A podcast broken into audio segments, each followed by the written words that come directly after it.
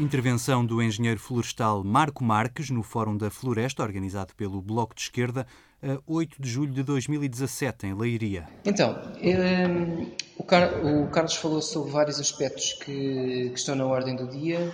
Uh, eu irei falar um pouco mais sobre esta parte da, da gestão florestal unificada, nomeadamente das zonas de intervenção florestal, até porque, pronto, eu fiz aqui há uns anos atrás uma tese de mestrado sobre, este tema e depois participei em alguns projetos de investigação sobre, sobre este tema e o que eu vos propunha aqui era, em primeiro lugar, discutir um, um bocadinho quais é são os limites da, da gestão florestal tendo em conta as características de propriedade em Portugal que o Carlos já, já, já enunciou e que não há maneira de fugir deles, é, são assim, por isso é o que nós temos e é o que nós temos de lidar, por isso temos de encontrar soluções para lidar com essas características da propriedade em Portugal. Não, não sei se são problemas, são, é o que nós temos, por isso não vale a pena uh, versar muito sobre isso, porque, porque é o que existe no país. Depois falarei um bocadinho sobre uh, o caminho das zonas de intervenção florestal. O que é que são as zonas de intervenção florestal? E pegar um bocadinho numa investigação que nós fizemos para evidenciar alguma, no trajeto da construção das zonas de intervenção florestal, um, como é que elas são realmente e se fazem sentido ou não e de que forma. Uh, e finalmente tirar algumas conclusões sobre, sobre esse caminho.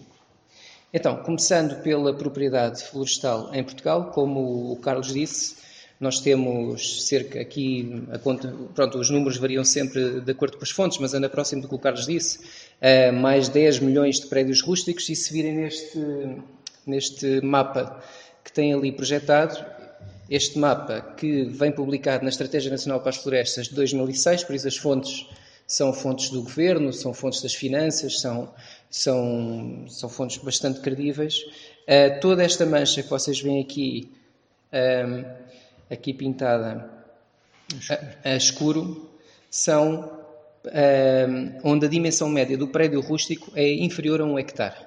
Inferior a um hectare, cobre todo o norte, Trás-os-Montes, Minho, exceto ali um, dois ou três conselhos, todo o centro e todo o litoral de Portugal é dominado por prédios rústicos com área média inferior a um hectare. Só no centro existem quase 6 milhões de prédios rústicos. No norte, eh, daqui para cima, do, do Douro para cima, mais 4 milhões de, de prédios rústicos. Ehm, por isso temos uma assimetria muito grande ao nível da propriedade entre o norte, o centro e o sul, que apresenta já propriedades com um valor superior a, a 10 hectares em média. Uh, e isto é, um, é um, problema estrutural que nós temos no país. A crescer é que toda esta parte do Tejo para cima não tem cadastro, eh, cadastro geométrico, da propriedade rústica, ou seja, o que as pessoas têm é um número da sua propriedade, mas não têm um desenho da sua propriedade em casa e então transmitir esse conhecimento, às vezes de gerações para gerações, torna-se mais difícil porque é difícil então de delimitar hum, esses, esses terrenos. Hum, em segundo lugar, também como o Carlos disse, como é que esta propriedade está distribuída? Este também os números vão variando de, de, fonte para fonte. Este trabalho foi feito pelo pelo Oliveira Batista e pelo Ricardo Terra Santos em 2005, num livro chamado Proprietários Florestais, onde caracteriza e faz um estudo bastante exaustivo sobre as características dos proprietários florestais em Portugal. E chegamos rapidamente aos mesmos números que o Carlos disse, em que cerca de 3% da propriedade é pública e depois a propriedade privada está distribuída, concentrada a maior parte em proprietários florestais privados. Nestes proprietários florestais privados estou a falar de. Uh, Excluem-se aqui as empresas dedicadas, as empresas celulose ou outras empresas que têm propriedade florestal. Cerca de 73% há de ser destes proprietários florestais privados, 10% das empresas industriais, como a Navigator, a Altri e outras que existem, 11% de baldios, propriedade comunitária, que ainda é muito presente no centro e norte do país, e depois existem cerca de 3% de outros proprietários, aqui estou a falar de misericórdias, igrejas um, e outro tipo de proprietários. Ou seja, um grande número de de um, a maior parte da propriedade está nesses proprietários florestais privados, que reagem às dinâmicas de mercado e reagem a outros estímulos. As empresas industriais que têm a sua área um, bem localizada, bem estudada uh, por todo o país e que é cerca de 10% da área do continente, os baldios e outros proprietários. Um, tendo em conta isto, quais é que são os impactos que esta pequena propriedade tem na gestão florestal? Uh, não sei se estão aqui engenheiros florestais ou pessoas uh, que lidam com, com a floresta, mas o, o, planeamento e a gestão florestal uh, tem vários níveis. Tem o um nível estratégico, tem o um nível tático. a gestão é feita é, ao longo do tempo, há previsões para o tempo, um, com várias opções e uh, tendo em conta vários critérios. Os impactos de uma gestão individualizada em, em, propriedades tão pequenas, para já, em primeiro lugar, limita as próprias opções de gestão. Ou seja, se nós só temos três ou quatro prédios muito um, inclinados, em zonas viradas a sul, com um solo pequeno, não podemos fazer grande coisa daquele sítio uh, e estamos extremamente limitados nas opções de gestão. Em segundo lugar, é difícil para um proprietário que está atomizado, sem ter contacto com outros proprietários uh, e querendo ter uma gestão individualizada, ter qualquer, uh, isso falou-se até na, na mesa anterior que estava na sala 2, ter qualquer possibilidade de uh, negociação de mercado um, que só existe nas economias de escala. Depois, diminui a competitividade dessas pequenas propriedades, exatamente decorrente do, do, do, efeito anterior, não tem qualquer capacidade de intervenção no mercado. Ele vende a sua madeira, porque se ele não vender, vende do lado por outro, pelo preço mais barato e, e, e assim consequentemente. Depois, terá efeitos ecológicos negativos, porque, como vocês percebem, quando olham para uma serra inteira, Imagina que existe um veado ou outro tipo de animal, ou todos pensem nos processos ecológicos que existem naquela serra, um, esses processos decorrem ao longo de todo aquele espaço. E se as propriedades têm, um, não têm qualquer tipo de planeamento e têm um, planeamentos muito diferenciados, isso terá efeitos também nos próprios processos ecológicos que estão a decorrer naquela, naquela zona. E por fim, não há, como estava a dizer no início, eh, no, plano, no nível de planeamento estratégico florestal, não há qualquer possibilidade de uh, incluir perspectivas paisagísticas nesse planeamento, porque não é possível controlar o que é que cada pessoa vai fazer em cada sítio, e então este tem um grande efeito no combate, no combate ao risco de incêndio, que é muito difícil infraestruturar grandes zonas, porque não é possível chegar a acordo com os proprietários para haver uma gestão ao nível paisagístico. Por outro lado, hum, sofremos ainda de outro problema do, nos proprietários em Portugal, que tem a ver com um fenómeno que existe por todo o mundo, uh, decorrente da transição das pessoas do, das zonas rurais para as zonas mais urbanas, que tem a ver com uma urbanização dos proprietários que se vem, vem a desenvolver nas últimas décadas, em que hoje em dia os novos proprietários, pessoas que já vivem nas cidades, têm um estilo de vida mais urbano e as suas necessidades em relação à floresta são diferentes das necessidades da floresta que se calhar que lá existe ou que, um, ou que se pretende ter nesses locais. Um, é, é uma evidência e grande parte das pequenas propriedades que, do, que existem hoje por todo o país é tida por proprietários que vivem hoje no litoral ou que estão imigrados em zonas urbanas, longe das suas propriedades, mas que as visitam frequentemente e até conservam uma certa, que alguns académicos chamam o apego à terra, ou seja, têm uma ligação sentimental com esses locais, mas não intervêm na sua gestão. No entanto, gostam de ir lá, gostam de passear por lá, gostam de viver esses espaços. Por isso é que, eh, nos últimos anos, se tem vindo a discutir passar deste paradigma da gestão individualizada para uma gestão cooperativa, uma gestão em que as pessoas se encontrem, discutam e planeiem, uh, passem para o nível de planeamento estratégico, para o nível de planeamento ao, ao nível da paisagem. As vantagens da cooperação são exatamente opostas às, às, às vantagens da, da, gestão individualizada. É possível criar economias de escala, é possível entrar em mercados, é possível uh, angariar madeira para conseguir vender a um, a um, a um madeireiro que consiga comprar aquilo por um preço mais competitivo. Um, há uma otimização da utilização dos recursos, uma vez que a maquinaria é utilizada durante mais tempo no mesmo local e muitas vezes os preços que estão mais afetos até ao, ao comércio têm a ver com os preços da própria deslocação da máquina para ir cortar um, um pinhal. Imaginem que é, que é transportar um trator, homens, um, caminhões para ir cortar uh, mil metros de, de madeira. É um, é um, desperdício, é um desperdício de, de recursos, é um desperdício de gasóleo, é um desperdício disso tudo. Depois, há um aumento da eficácia das infraestruturas de defesa contra incêndio, isso é uma evidência, menos impactos na recolha da madeira, ou seja, há uma série de vantagens na cooperação dos proprietários florestais na gestão dessas áreas.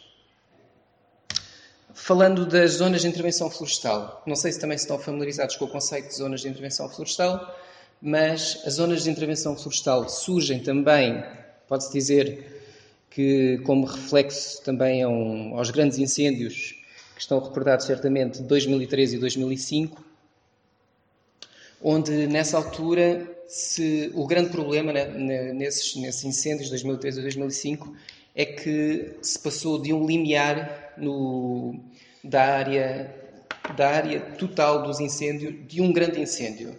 Ultrapassaram-se vários milhares de hectares num único incêndio, um, que agora até acho que o incêndio de Pedrógão Grande voltou a. Acho que já bateu os recordes desses grandes incêndios de 2013 a 2005. Ao mesmo tempo, um, falava, as associações florestais já estavam bastante consolidadas também em Portugal, na altura, em 2000, eh, isto são dados de 2012, já bastante tempo depois, mas na altura deveriam ser bastante semelhantes. Já existiam 168 organizações de produtores florestais e por isso criou-se este eh, conceito de zona de intervenção florestal que eh, no Decreto-Lei de 2005 é constituído como uma área territorial contínua, ou seja, sem interrupções, eh, constituída maioritariamente por floresta, não por agricultura, mas por floresta, e submetida a um único plano de gestão florestal, em vez de serem vários planos atomizados de várias, vários proprietários, e gerido por uma única entidade. Os objetivos com esta lei seriam, com, com a criação destas zonas, seria promover essa gestão sustentável, coordenada e planeada desses espaços florestais e procurando reduzir a ignição e propagação dos incêndios e também recuperar as áreas ardidas que, entretanto, tinham sido uh, ardidas. Uh, em 2009, há uma nova lei que altera um pouco a lei de 2005 da GIF, inclui na, na possibilidade, quando se cria uma ZIF, criar uma ZIF obedece a uma série de, de etapas, de critérios, onde se tem de encontrar um núcleo fundador de proprietários, fazer uma primeira reunião com eles, fazer uma consulta prévia, juntar mais proprietários, haver um inquérito sobre a propriedade e a partir de 2009 passa a ser possível os baldios também criarem ZIFs e juntarem proprietários à volta do, dos baldios ou utilizar áreas do Estado também nessa, nessas áreas das ZIF. Também houve uma redução da área mínima para 750 hectares. Além disso, em 2009, uh, eh, o conceito de ZIF é levado mais longe, ou seja, assume-se que o território florestal do país, da zona continente do país, deverá ser progressivamente, na sua totalidade, ocupado por ZIFs, uh, para poder haver interlocutores de, e responsáveis da gestão uh, para onde são dirigidos depois os apoios públicos. E agora, isto é, é bastante importante, até para a análise que vamos ver a seguir, a criação de ZIFs tinha vários objetivos. Resolver os bloqueios fundamentais, nomeadamente nas regiões de minifúndio, ou seja, era um, é um instrumento legal para atuar nas zonas de minifúndio, concentrando os proprietários, e infraestruturar o território para lhe conferir co coerência territorial e intervenção da administração com vista à proteção contra os incêndios. Ou seja, o que se queria aqui era resolver o problema associando os proprietários com vista a, a diminuir o risco de incêndio. Em 2014 houve uma nova hum, atualização desta lei, mas só para vos dar uma ideia, estas são as responsabilidades, estas responsabilidades de uma entidade gestora de uma ZIF, que é um caderno de encargos que eu acho que é demasiado grande para as organizações produtoras florestais que nós temos neste momento em Portugal. Qual é que é o ponto de situação das ZIF, entretanto, criadas no país? Todas aquelas áreas vermelhas que estão a ver ali naquele mapa são zonas de intervenção florestal criadas em Portugal. Uh, cobrem uma parte relativamente importante do país, cobrem já uh, uma parte superior a perto de 15% do país. No entanto, são 183 ZIF, uh, muito mais no centro, são 90 só no centro, no norte 38, para o sul há, há muito menos ZIFs do, do que no norte. Isto até cumpre um pouco os critérios que falámos anteriores de atuar mais nas zonas de minifúndio. A evolução deste, da GIF até foi bastante positiva no, nos anos da sua criação. Começou por se criar uma em 2006, 12, 48, 104, foi subindo. Estes são dados de 2012, não tenho, para esta análise não tenho dados mais atualizados, mas foram-se criando ZIFs ao longo de, todo, de, de todos estes últimos anos. Uh, e não foi um trabalho pequeno, porque nestes últimos anos foram, foram contactados cerca de 20 mil, 21 mil uh, pessoas, 21 mil pessoas que se tornaram aderentes, uh, o que envolveu também 72 entidades gestoras, entre organizações de produtores florestais, empresas e, e isso tudo. Cobriu-se mais do que 12% da área do continente um, e a espécie mais representada na GIF seria o, o Pinheiro Bravo, aqui há, um, há cinco anos atrás. Um, ah, estava a ver que não apareciam os quadros. Okay.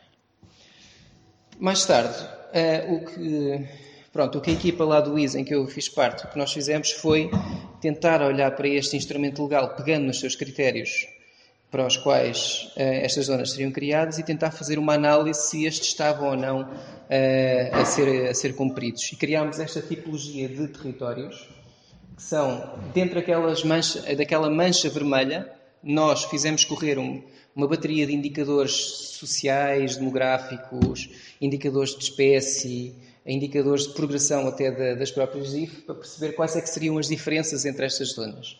E conseguimos encontrar três tipos de ZIF, as ZIF, vocês veem a vermelho, chamamos as pequenas ZIF do Pinhal.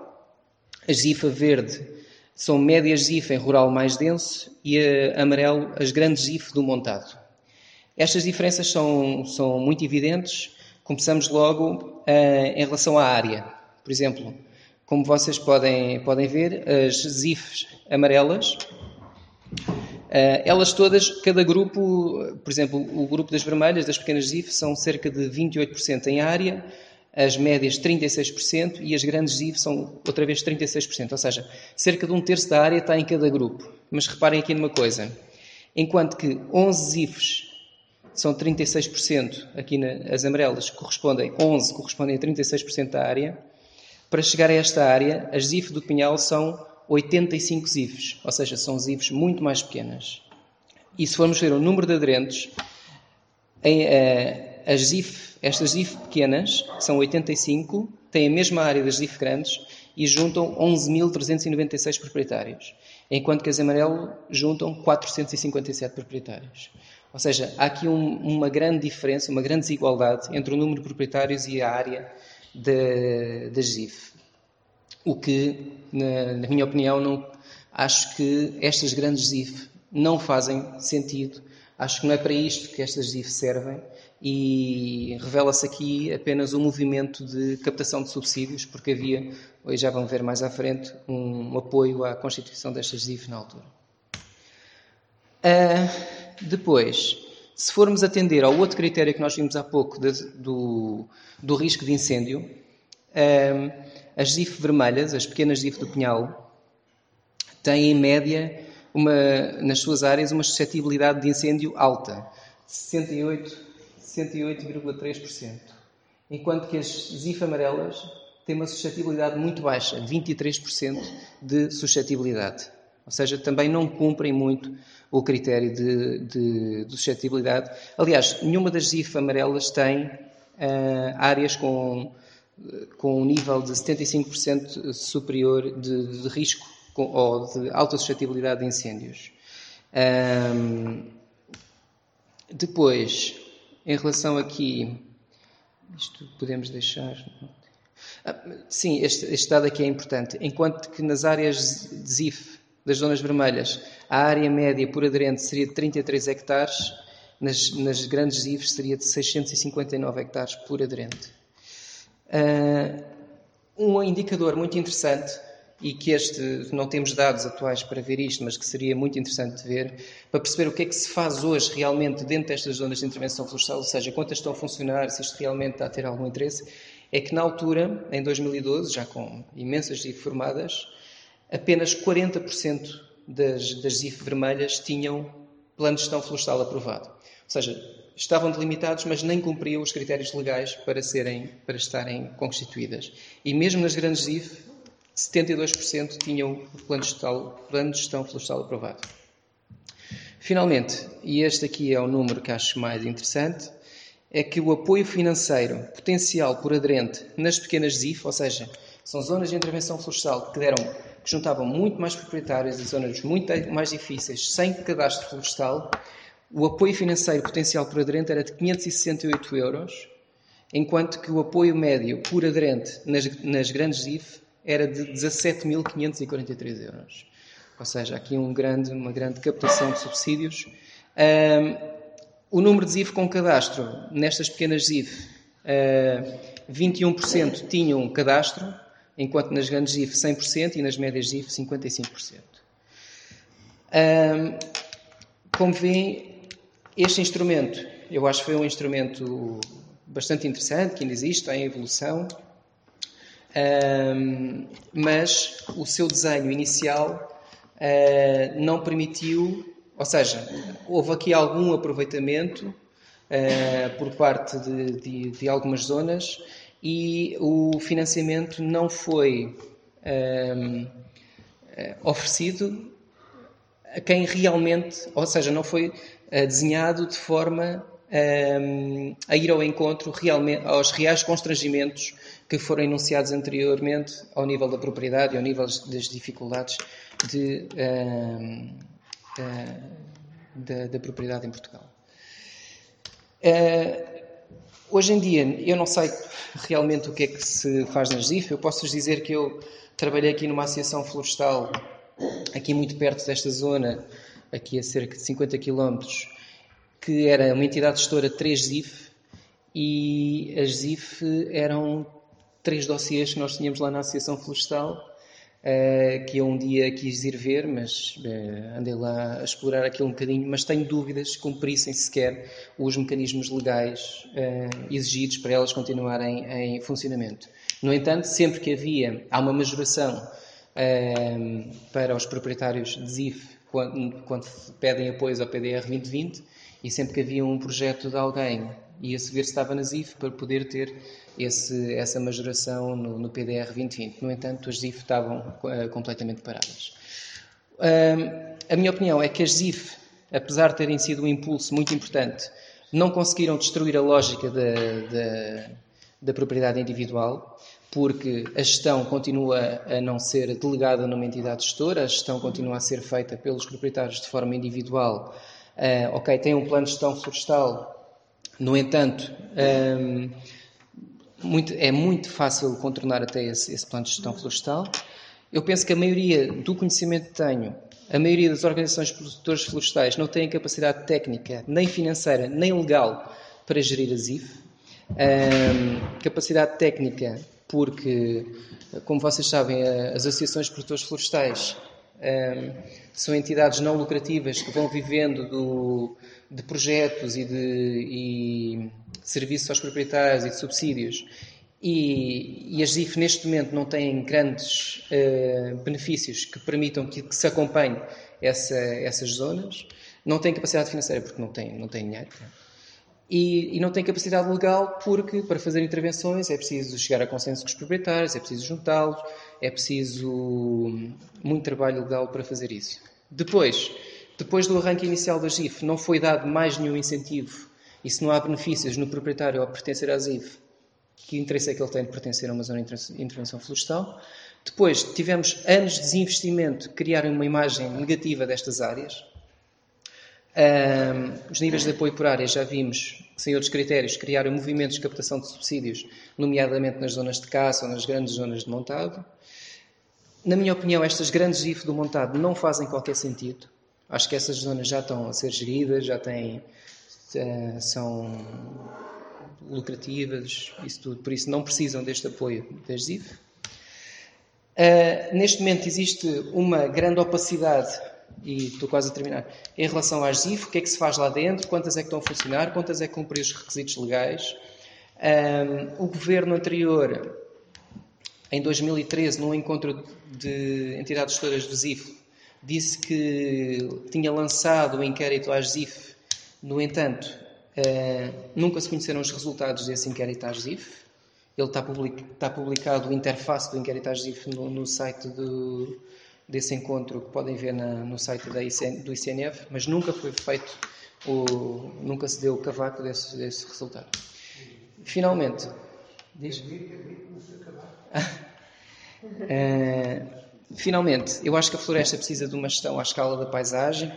Acho que ela tem de ter participação das comunidades e benefícios para estas comunidades, como a redução do risco, valores ambientais e produtivos as organizações produtoras florestais têm o seu espaço, garantem os serviços para os proprietários que realmente querem aconselhamento no planeamento e apoio a candidaturas, e por isso elas são distribuídas pelo país e elas têm todo o seu espaço e devem existir para dar alternativas aos proprietários que querem realmente uh, gerir as suas propriedades.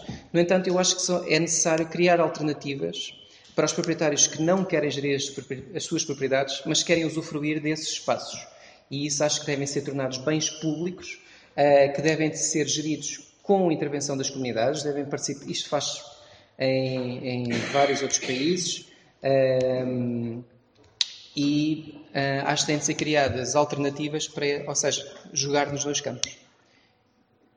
E era isto que eu tinha para dizer.